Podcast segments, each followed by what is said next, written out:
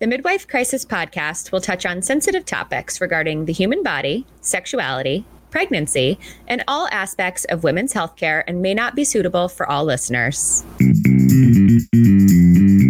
Hello, I'm Piyar and I'm very happy to be back. I wanted to dive in with something clever, but I don't have anything except I'm just so happy to be here. It's me, Kayte, and this is the Midwife Crisis because it's not just you. And I am definitely in a crisis, Piyar, because I've been missing you and I've been missing this, and the world is bananas and uh, COVID stinks. COVID does stink, and we've been gone a long time for a few months now. And the reason for that, as you all already know, is because we are still in the thick of the COVID 19 pandemic. And today we're going to talk a little bit about how the pandemic has affected us, our patients, and midwifery care across the nation.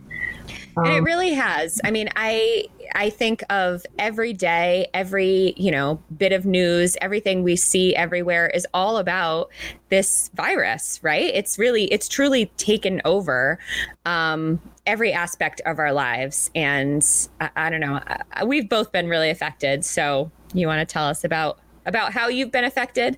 Yeah, it has changed our normal, really. It's not. You, you, our normal well we're it's a different normal and we're not going back to the old normal. In some ways that's good. In some ways it's um you know it's it's sad.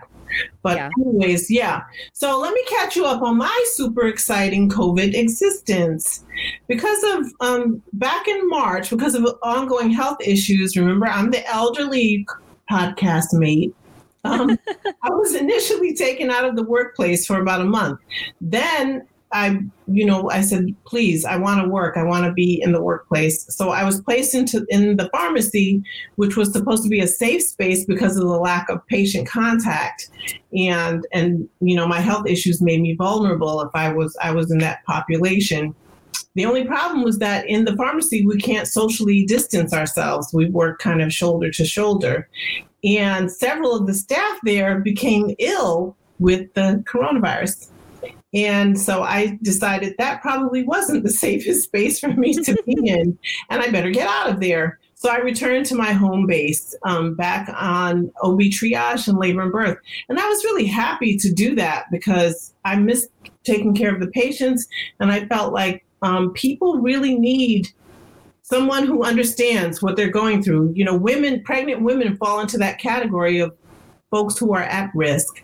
And so, and I fall into that category. And I felt like, you know, it's, it's, it's it works out better for you when someone's caring for you who knows what you're going through. And so I put on my N95 mask and then I put the surgical mask on top of it and I put my hat on my head. And when I swab for COVID, then I put a shield on top of all that. And then I put a gown on and my gloves on. And did I mention that as hot as F when I get that whole get up on? I'm sweating like a little piggy. and, and it doesn't even matter. It doesn't matter because with all of that, I'm so glad to be back with my queens. And I go tell them, you know, I'm going to swab you, I'm going to examine you, I'm going to do this and that and the third thing. And um, and even though I'm sweating, I just say it all with a smile and that you're I try to reassure them that they're going to be fine. And I could just weep almost every day that yeah. I'm there because I'm just happy to be there. And um, you know, with all of that, comes a bunch of other stuff though. But I'm just really happy to be back where I, you know, taking care of my queens. And so, hey, tell us about your COVID adventures. Yeah, so it's weird looking back on it. Um, you know, because all of this sort of started, of course, we know it started a long time ago, um, but I think our sort of uh, recognition of it and how it started to impact us here in the United States happened sort of towards the end of February. And so in February, I had had a beautiful self care moment um, where I took my um, sweet babies to Florida to see um, their grandparents. And, you know, Florida, as we know, at, as of the time of this recording, is like a COVID palooza down there. It's like horrible. but back in February, I was really worried about the flu because I had I recovered from the flu. I, I haven't had the flu, I think, ever, um, and I got it from a patient that I'd seen in the office who was very ill. And literally 24 hours later, I came down with it. Um, and so I was so nervous of my kids and myself getting sick with the flu that on the flight, I'm like wiping everything down. And, you know, I've got my like Lysol spray and I'm like making them Purell and all this stuff. And, and, you know, come to find out, we got home and I think not a week later, it, it became sort of knowledge that the COVID virus was here. It wasn't just overseas. It wasn't just in China. You know, it was it was here, and uh, I'm thankful for that because we had traveled, and you know, I'm glad that I had taken all those precautions. But anyway, um, with it was so much uncertainty, and so especially uh, at my place of work, you know, they did a great job at sort of all right from the get go, making sure that we all started changing our practice. And so, in the everyday, um, you know, we immediately started wearing gloves with every exam, no matter when we touched patients, and masks in the office. Um, as everyone knows, um, for a while, or it, you may not know, but in healthcare for a while, it was very hard to get um, N95s or respirator masks. And so, you know, we had a little committee at our work trying to get those.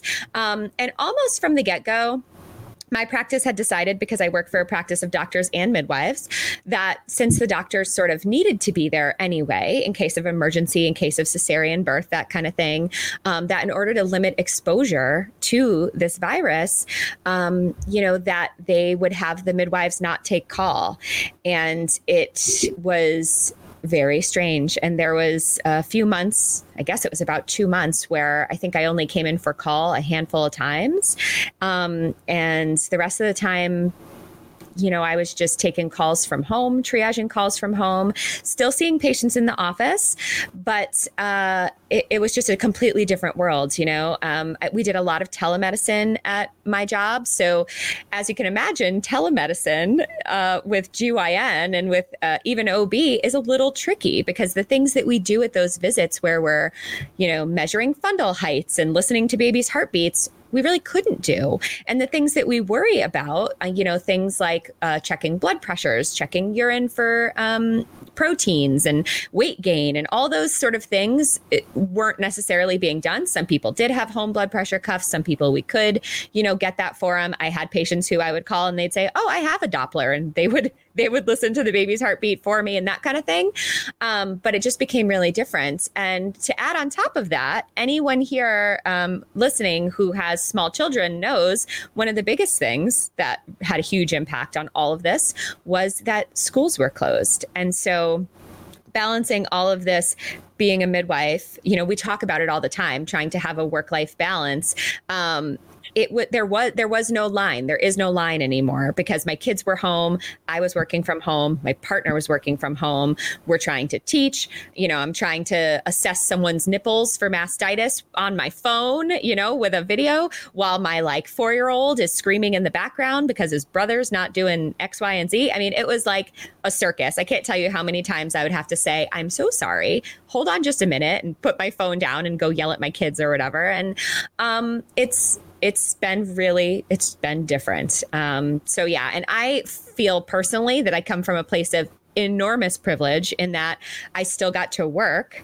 Um, you know, I still had the ability to do my job, as did my partner, and that that we could have our kids home, and that we had internet access, and we had all these things that allowed us to um, sort of continue on.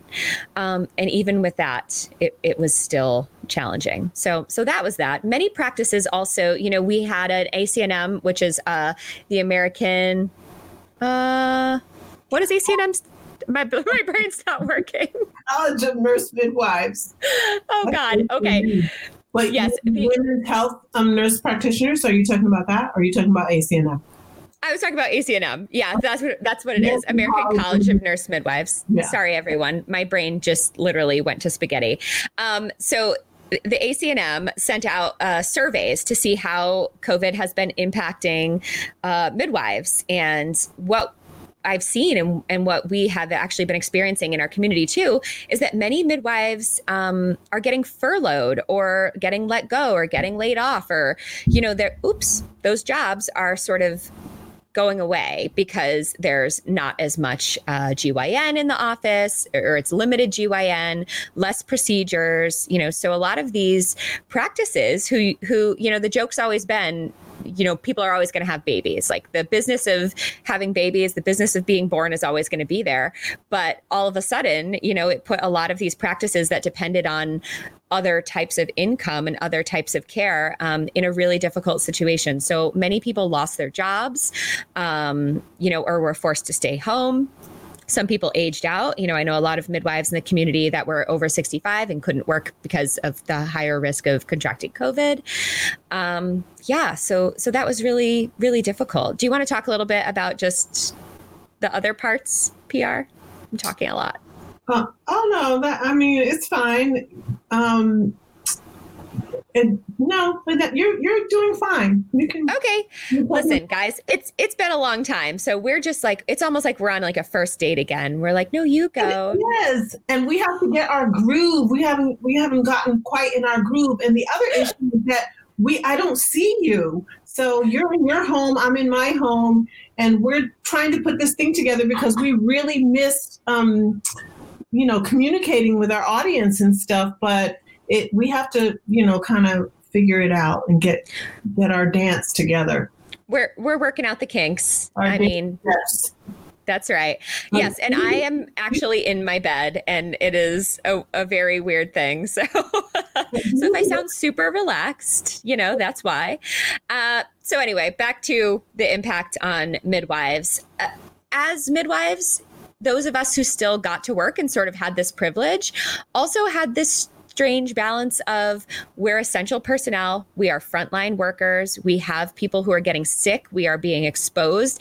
And so at the same time, you're also super concerned for your own health care, for the health care of your family, for who you could impact. You know, is there a PPE shortage? Do you need to be hoarding masks? You know, what what do we have to reuse? What do we not reuse? Uh, am I going to expose my family?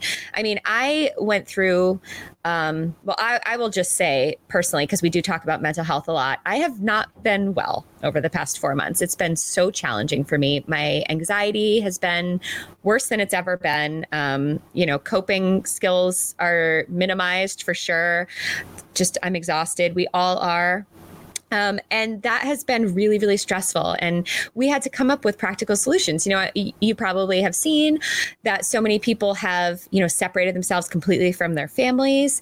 You know, I talked a lot with my partner about what we were going to do. And, and what we did was basically isolate ourselves, um, which meant no grandparents, no friends, no, you know, my sister lives down the road, no visiting, just because we needed to keep us sort of isolated because of the risk of getting someone sick. And then we had a whole decontamination protocol, you know, where I'd strip naked in the garage and, you know, run through my house and anything I touched, you know, uh, my husband would follow me around with a Clorox wipe, like wiping everything down. And, you know, it's so hard. I'd come home from work and my kids would be like, Mommy, Mommy, Mommy. And they want to be picked up and they want to hang out with me. And I just had to be like, No, you know, don't touch me. I got to go get in the shower. Um, you know, and I went from someone who is like a little crunchy, like I'd shower, like, you know, if I was sweaty or like when I had to, to here I am showering like twice, three times a day. Um, it's, it's a lot. And additionally, and Piyar can speak to this too now, I mean, we're so thankful that we have access to testing, but they're also asking us to COVID swab. So we're ourselves getting COVID swabbed frequently, having to swab ourselves.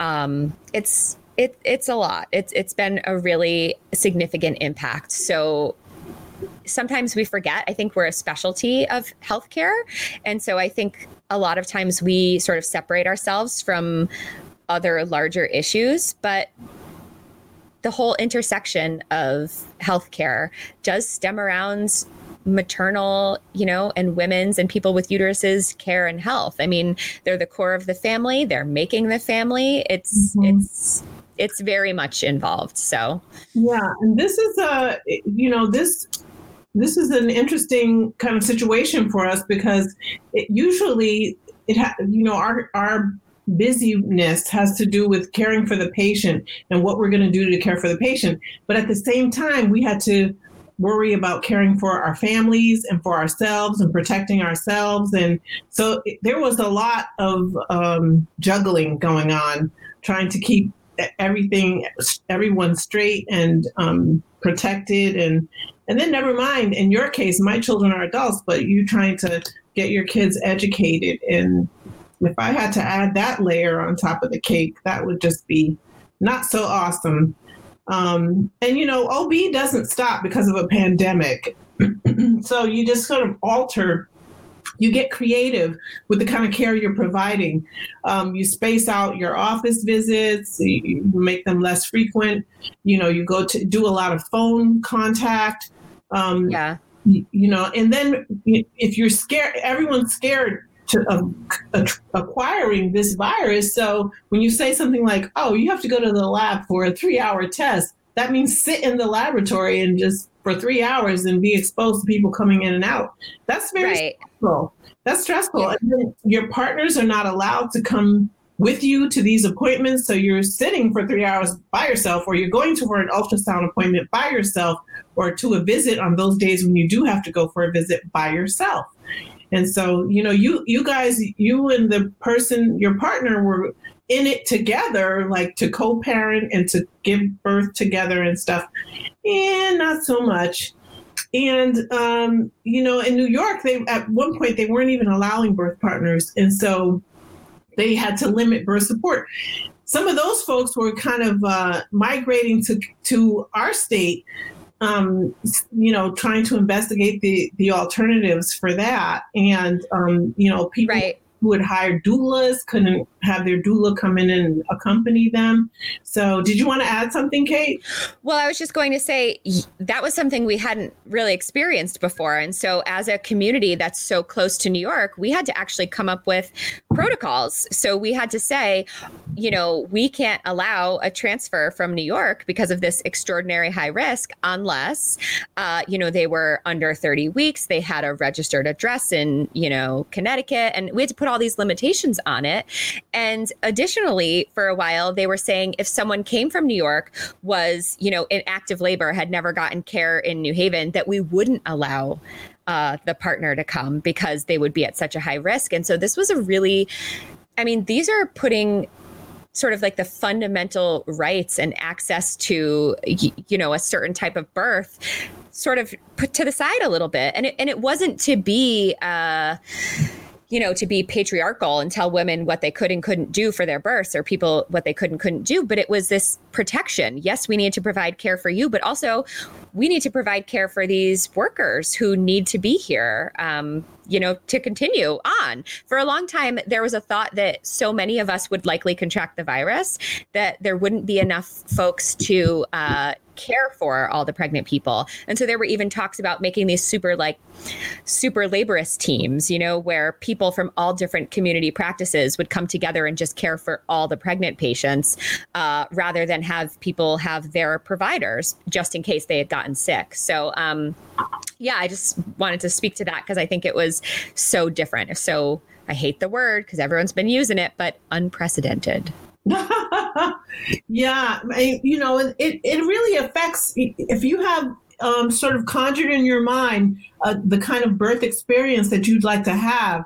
This threw all of that out the window because there a, a lot of it, like the you know, the person giving birth could not really control, and so that made some women want to switch to the home birth option, and um, you know, that that is certainly limited in in our community anyway and yeah. um, and then so you, you, know if you decided that you wanted to have some anesthesia if you're in a smaller hospital if they're busy with the sick covid patients then you may have to kind of muscle through and not get your anesthesia it was all kinds of sacrifices were being made by so many people.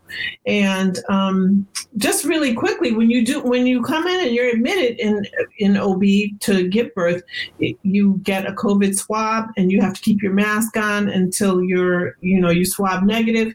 And you know, even when you're giving birth, everyone is covered from head to toe. It's like being in a hazmat. So that's how you're giving birth. This warm um, process where you're welcoming your child into the world and everyone it, it looks like you know um, it looks like a pandemic that's what it mm-hmm. looks like and so you know that's all you can see is the eyes of your attendant uh, some folks would pull out their ID or pull out a picture and say, "This is what I look like," and I still do that. Actually, I say, "This is this is what I look like." If you're wondering, because they can't really tell, and so uh, they just kind of giggle, but they they probably won't remember. And if they were COVID positive, then the recommendation is to separate mom and baby. And that's terrible, you know, after you've waited all these weeks to see your baby, as in 40 weeks. Um, right. That's a long time. And so it's almost a year. And so here now you can't, you still can't. And at this point, because we're learning every day something new, we don't know what the concerns are for um, you know, transmission to the baby? Does it cause preterm labor? Does it cause birth? Does it cause, you know, any other kind of comorbidities or co illnesses? So, um, you know, it's, it's difficult. And some women need no support postpartum other than their partner or who they're co-parenting with and other women really need that's the culture they come from they need their family and this is not that kind of a party. It's like you don't have you have less support postpartum because if these people are from all around the town, like your family, they've been exposed to things, then they you don't really want them exposing the baby to that stuff. So it's just really um, because of your fear, you're trying to protect the baby. So that makes your anxiety worse, and you just don't know what you're doing, and you're trying to get some help and some advice. It's really hard. And the, another thing that people don't really give um, a lot of thought about is that the domestic violence reports decreased during the pandemic, and we're still in the pandemic. Um, but the intimate partner, the actual violence itself did not decrease. The reporting decreased because people are not they're not reporting. They're not calling any authorities in or for help, or they're not reporting. They're just, it's just not happening. And the same thing is true for child um, abuse situations that children, and they're at home all day, like where they would have been in school, kind of uh, getting a break from that kind of a situation that's not so good. Now they're in, they're at home, you know, 24 seven and being exposed to perhaps an impatient parent who has some issues of their own emotional issues. And so it's a, it's like a not good situation for everyone involved. Yeah uh definitely speaking to that, I think another thing is too that we do routine assessments when we see women, you know, in the office or when we see women even with their children. I mean, I've had times, and I don't know if you have Piyar too, but where I've had someone come in with their kids and and I am concerned about the children or the you know the the patient. And you know we can't be making those assessments if we're not seeing them. Um, and that is a huge part of it. We know that. We have this uh, this mandatory reporting. We have to report what we see what we hear what we assess. And if we don't have the opportunity to assess that of course you know no. maybe no one is. Yeah. yeah. They um, in the car and you're just, you know, they're getting smacked around, but we wouldn't know because you can't bring your children to visit. So right. um, it's, right. it's really, it's very hard. And I would love for it to be over as soon as it could be over. But it's really hard with this. Like New York was an epicenter, and now everyone can see that it's turned around and it's, you know, a safer place, just like, you know, our state, Connecticut is. But um, the the rest of the country is just soaring in hot spots.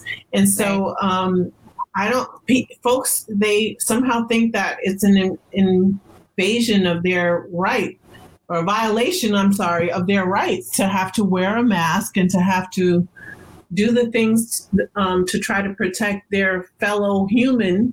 And uh, I think we're going to be stuck with this for quite a while because until everyone gets on the same page, and I, and, you know, some lessons are learned with, you know, a hard head makes a soft butt. My family used to say because um, they they you know they're just gonna keep doing the wrong thing until someone close to them is ill and has a problem, and then kind of like Boris Johnson, I think that's his name, the Prime Minister of Great Britain, who said it was just yep. a little flu until he got sick, and then he got serious. So it, it might have to be the same situation. It's really unfortunate. Um, yeah, there's a little uh, meme that I'm going to throw up on our Instagram. Uh, that I'm sure many people have seen, but I think this is rings so true. And this actually goes into our next topic as we talk to about GYN concerns uh, during the COVID pandemic. But uh, it's basically a picture of a mask and a picture of a uterus. And it's like how come you know the people who are saying it's my body it's my right i don't have to wear a mask are the same ones who want to control our bodies and our uteruses yes. you know? Like it's like what? Like how can you not see the hypocrisy here? You know if you don't want the government controlling your face they shouldn't be in my body. Right. so yeah, it's it's bananas. And also Piyar and I were talking about this earlier and I just this rings so true to me is that this whole thing feels like, you know, when you do the group project and you're like I'm putting in all my time, I'm doing the stuff I got to do, I'm like suffering for the greater good and then, you know, like your friend is out like going to a party and thirsty Thursday and rolling in and just reaping all the benefits and you're like, "What the hell, dude?" Like why am i doing this if you're not doing your part? So yeah. Right. For sure. Um, I, I just don't want to you're going to talk about gyn really quickly and i just i, I don't want to forget this. I have to give a plug to um, the nurses the midwives the cleaning staff the the kitchen um, folk, housekeeping, the yes. folks that work in the kitchen, uh, because those are all, you know, heroes as well, if we want to talk about someone being a hero. And they're kind of unsung. You know, people talk about, they, they look at nurses and doctors and midwives, and, and you know, we kind of do get credit. But I feel like all those people that hold it down behind the scenes don't get as much credit. And i i felt like i might forget that. So i'm just sticking it in there right now because yes. I, I, do want to give a shout out to those folks because we can't i mean they, they have worked double time to super clean all these spaces we're working in and to serve food in a safe manner and to cook and serve food in a safe manner. Um, and so that all their lives have changed in the way in which they do their their you know standard operating procedures as well. And so, yes, absolutely. Huge, huge thank you. I have felt the same way. People have been like, "Oh my gosh, thank you so much for like your service," and I'm like, really? There are people who are doing a lot more in in a lot more challenging situations. And it is so true. I agree with you a million percent. The transporters you know the emts the pcas like all the people who are going in and providing all this care exactly, exactly what you said house you know house staff people you know going in to fix technical problems whatever. I mean they right. are everyone is holding it together it is such a huge community and i am just so thankful for that and listen i'm going to get even more side notey, but I just want to say that we still have not caught Breonna Taylor's killers, and she was an essential worker, and I am very irritated by that. Amen. Amen. She was an EMT and um, a, a, PCA wanted to go to nursing school. And if you have a sign in your yard that says, I, th- I support my essential workers and, you know, yay for essential workers, and you are not pissed off that a woman was murdered in her bed, okay, then you've got to look at who you care about. Do you care about white essential workers or do you just, you know, not really care? So, sorry, that's a side note. And guess what? That's coming in part two, folks part two. well, let's quickly talk about the GYN. Um, you know, you, you did a little bit when you talk, when you said you had to do like a breast exam on the phone.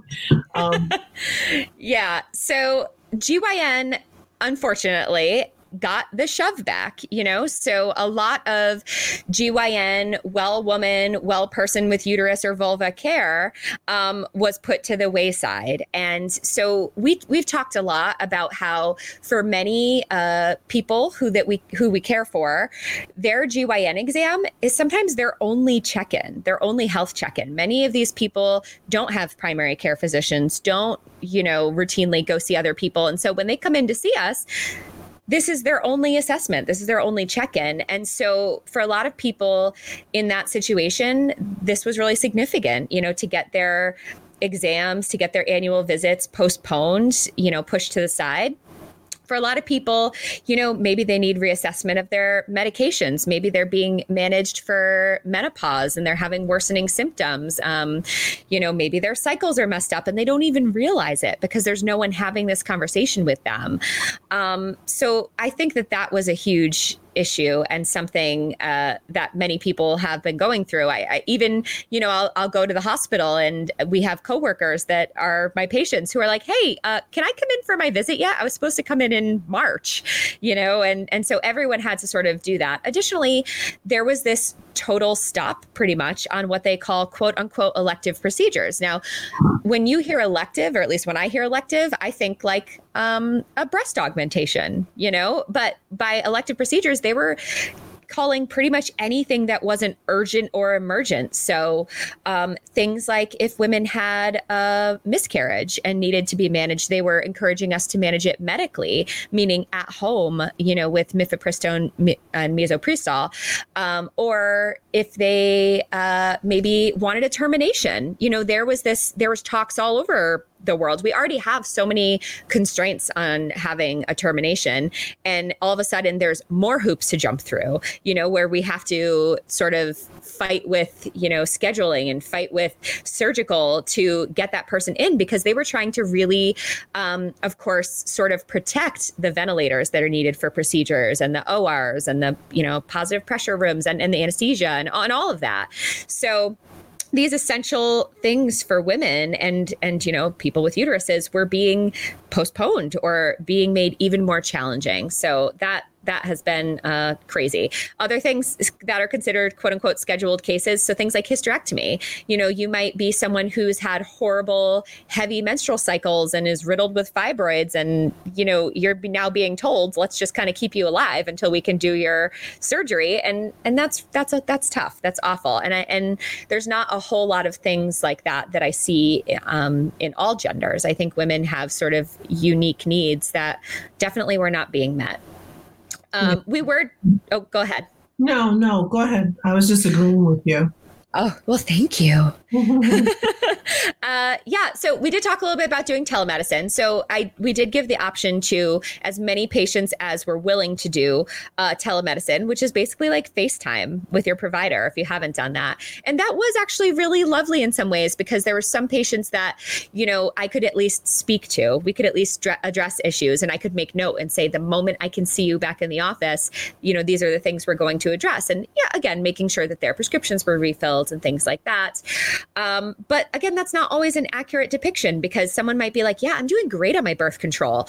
Um, and I refill that birth control. And then they come in the office and their blood pressure is 160 over 100. And I'm like, oh my gosh, you're not well on your birth control. You're going to have a blood clot. yeah. So, uh, so that was a definite, that was a definite, you know, potential issue.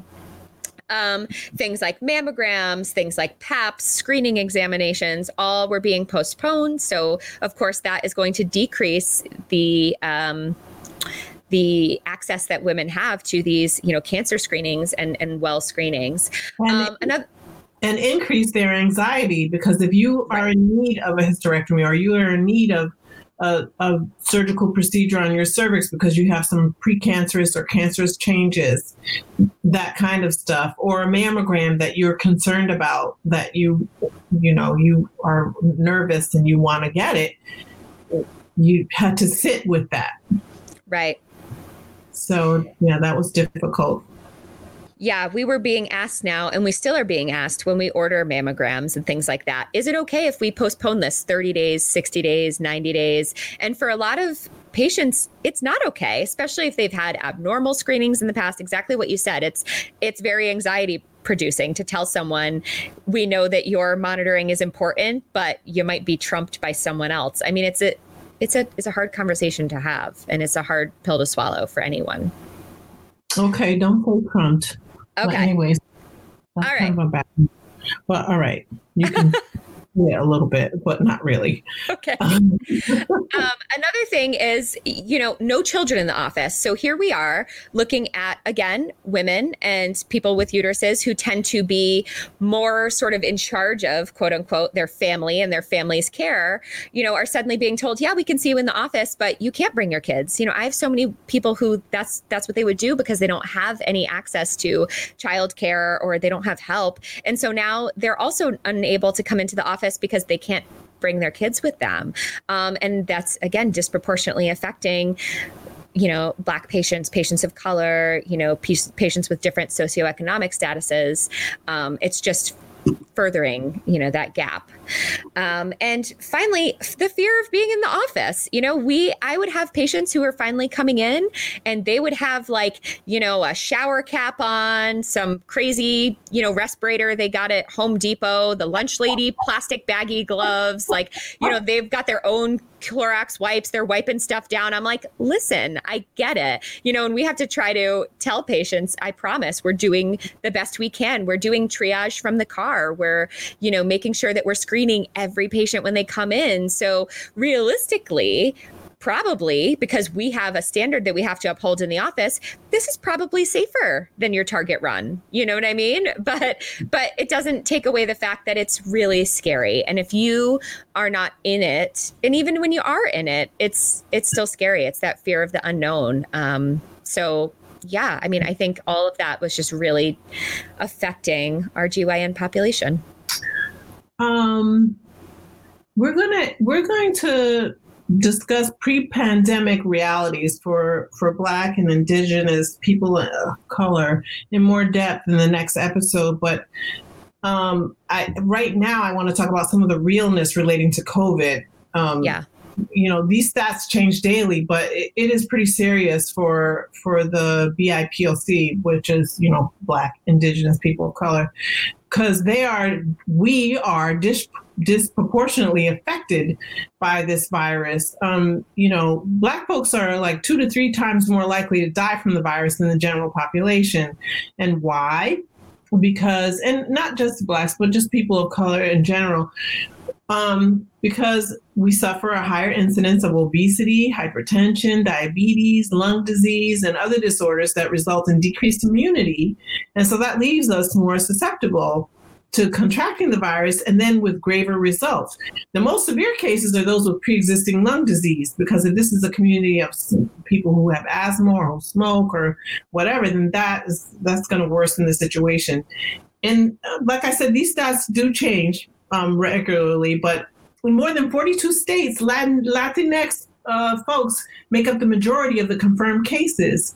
So it can be up to four times greater than the rest of the population and um, a lot of people did would not seek care for fear of contracting the virus, and so if they had symptoms like chest pain or headaches, severe headaches, um, symptoms of, of a stroke or a heart attack, they wouldn't go in. And so there was an increased incidence of death with those kinds of situations because folks were afraid and so they didn't go.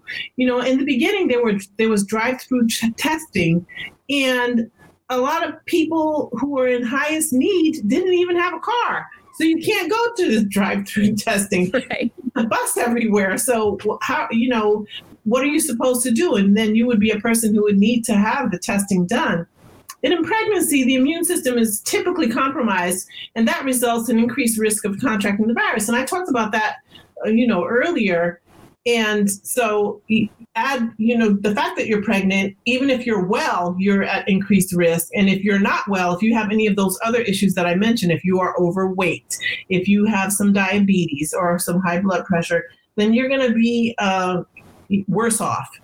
And you know, the early da- data that was collected didn't even include race or ethnicity. We were kind of slow out of the gate um, uh, you know, kind of uh, catching on to what we needed to do. I think we're we're trying to do a better job, but uh, we were so slow out of it that it, this thing got in front of us, and we we couldn't we couldn't uh, control it. So now we'll see where this goes. I mean, you know, a vaccines being worked on. That takes time. People, have, it has to be tested. You can't just create a vaccine and then tomorrow we're going to pass it out. That's that. Well, I tell you, I, I wouldn't be the one first in line for that. It, it needs to be tested and so forth. So it's it's very interesting.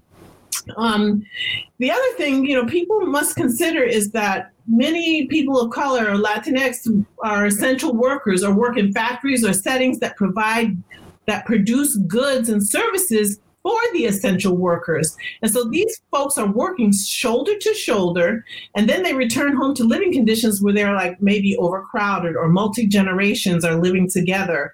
And they not so maybe not they may not have adequate health nutrition or they live in a food desert or so they're like food insecure or inadequate health care if they're not um, uh, let's say documented so they may not have insurance or what that kind of thing.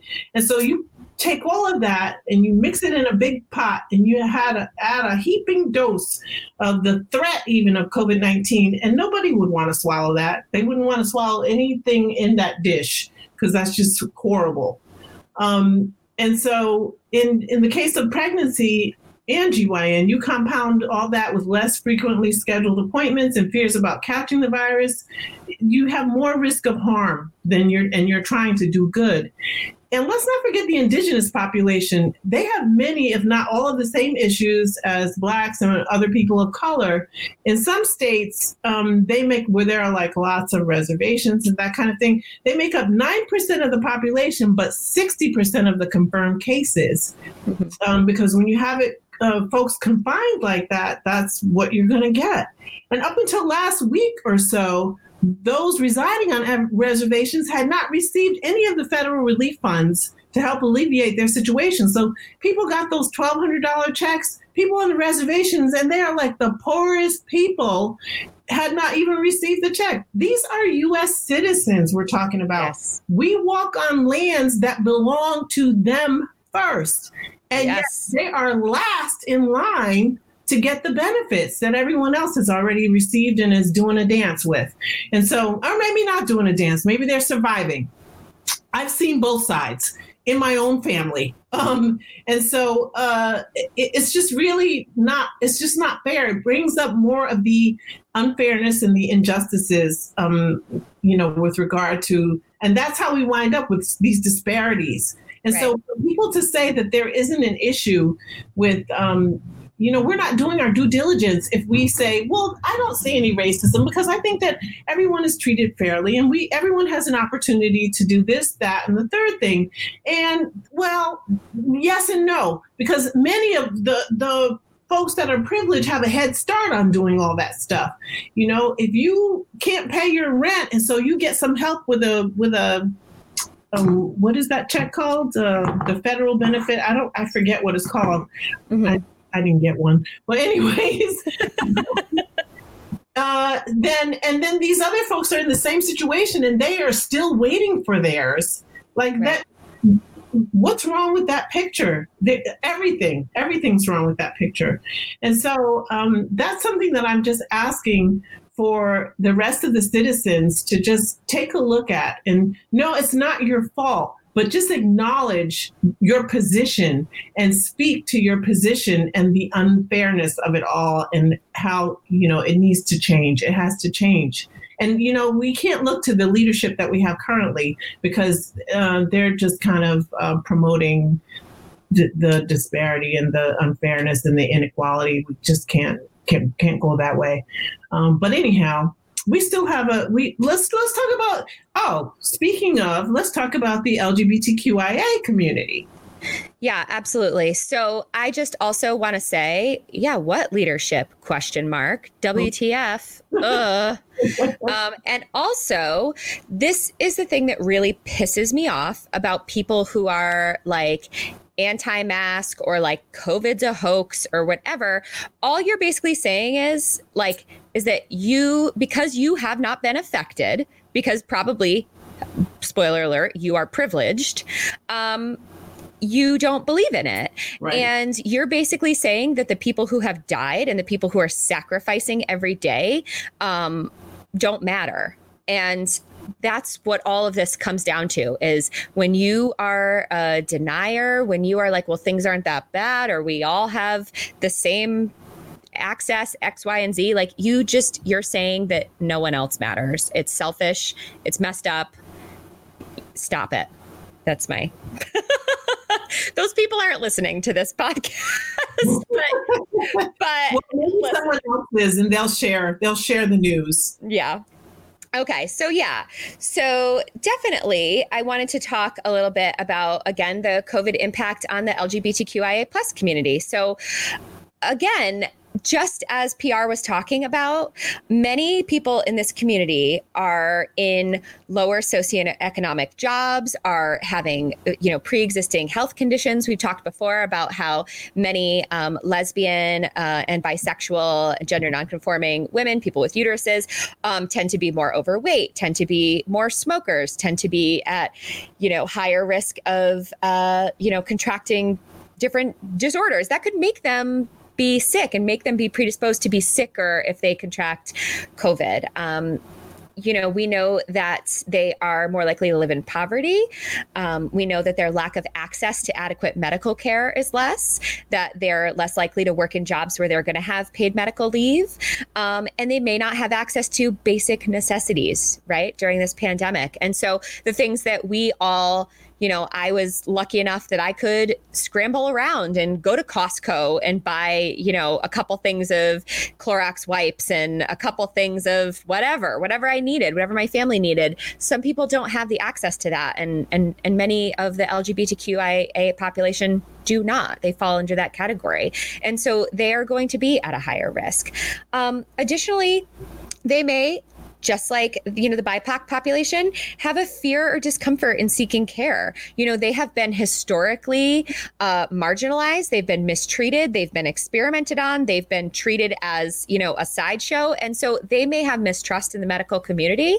And so, should they have these you know symptoms, should they be feeling unwell, they may be. Uh, not you know jumping the gun to go to go get checked out and to go get mm-hmm. seen um, you know many of these people may be in unsafe home situations. So I think a lot of these um, young queer kids that are maybe you know their colleges got shut down or or they're in high school or whatever and they don't have that protection of their community of their chosen family that they're typically able to be you know involved with. And so now here they are maybe in an unsafe home situation or maybe it's not physically unsafe but maybe it's a place that is non-confirming to them that you know they uh, are constantly being called she and her and roxanne when you know they go by they and their name is ryan you know and and and that is detrimental. That is life or death. We know that that is going to increase this child or this person's risk of suicide or self-harm um, you know behaviors that are not good for your health like drinking and drugs and alcohol. And um, that is an a disproportionate stress that's placed on on mm-hmm. these people and it's it's sad. Um you know they also at the bottom line, at the end of the day, June is Pride Month. Um, and I spoke to this a little bit personally in that June and Pride Month has always been a really big deal for me. It's always been something that that meant something. It's it's the anniversary of the Stonewall riots, which you know, if people aren't aware of it, give it a quick Google search. That's where Pride comes from. We think of Pride and we think of rainbows and we think of parades and we think of parties and we think of celebration, but it's a celebration of the liberation of these oppressed people. And um, and that was totally put on hold, you know, and, and it was very much uh, something that is important that people look forward to that, that they don't have. It's a sense of community, it's a part of who they are. And, you know, it's not necessarily impacting their health in a real way, but it's already a stressful situation. So if that's something that you look forward to that brings you mental wellness, you know, we talk all the time about self-care and for many people that celebration of who they are and that time that's just for them mm-hmm. is is gone and that can be really really kind of hard um, so yes in many ways this is disproportionately affecting this population as well and uh, it, it's yeah, it stinks. It sucks. I'm I'm done with COVID. I wish I could be done with it. I wish I could just wake up and pour some bleach on it and it's like hooray, it's gone. As we know, that's not the case. Um, drink it. Don't drink it. or inject it into your veins. Okay. yeah. Um, yeah. So anyway, all right. So so what so what do we know?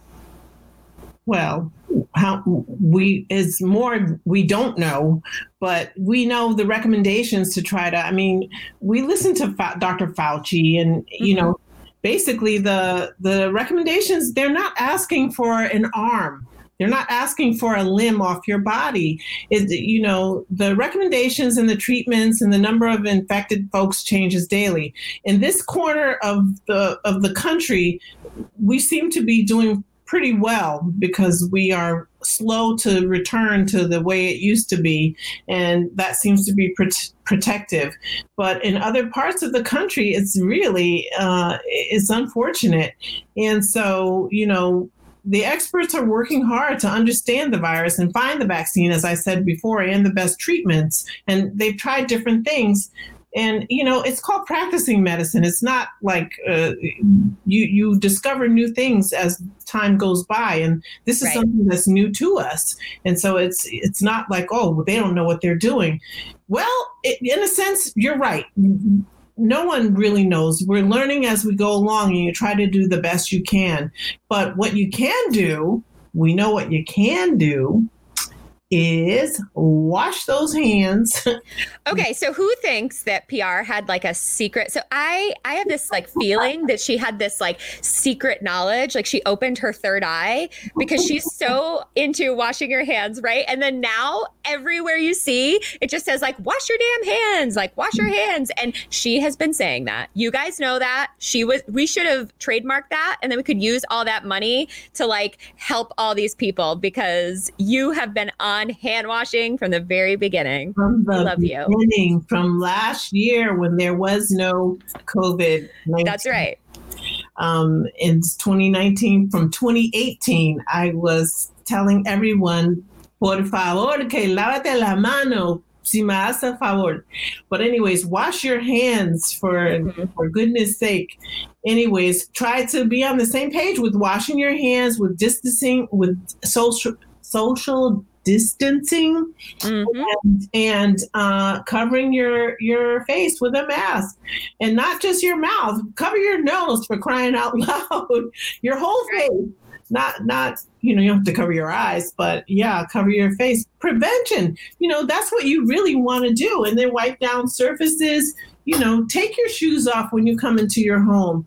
Um, those are just simple tasks. I never wore my shoes in my home anyway because the outside is filthy, and I don't want to bring that into my home. But um, it's a good idea, and and then wipe down surfaces. You know, as frequently as you're comfortable with, but yet try and get that stuff out of keep it out of your home because uh, you don't want to get sick and you want to protect your family and and you want to be kind and protect other people too that you have contact with. Yes, the the biggest piece about this is that we have to worry about other people. We have to. The only way that we're going to like get through this is by being compassionate and empathetic and realizing that it's not about just you. It's not just you. It's right? Not. Like we always say that. It's not just you. You have to be on the same page. We have to be working together. We have to all be following, you know, social distancing. We have to be putting restrictions into place. We need to ask our government for some fucking enforcement, okay?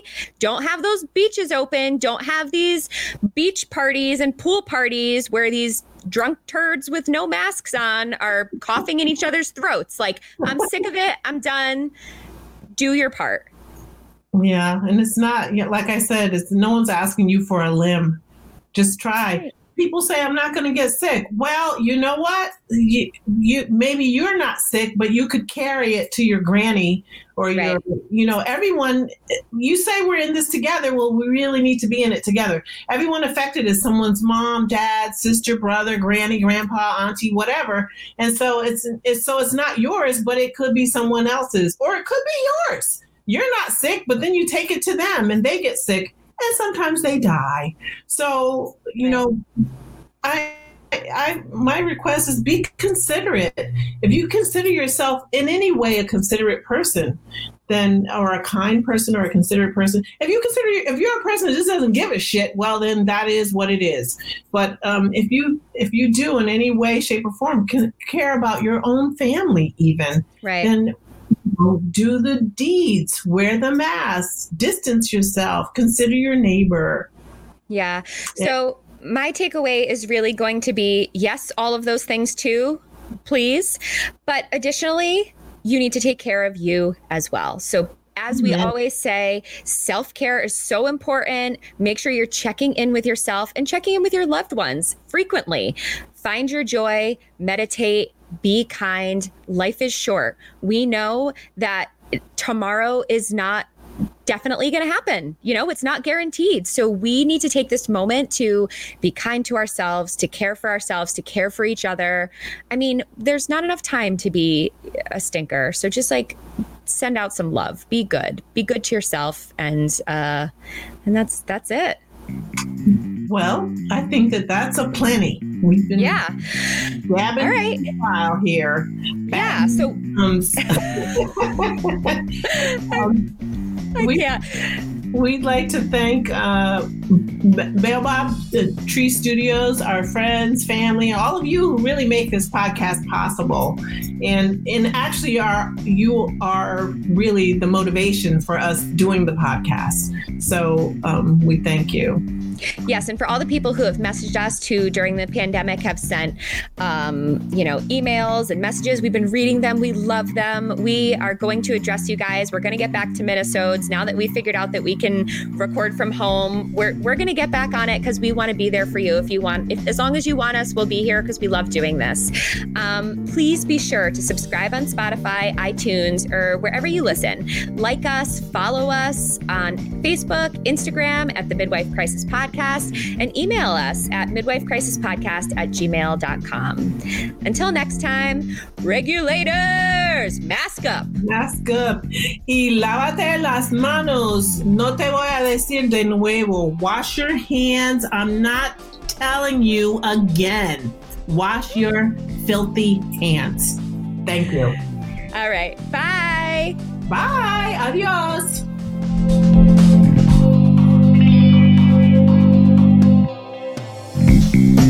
음, 음, 음, 음, 음.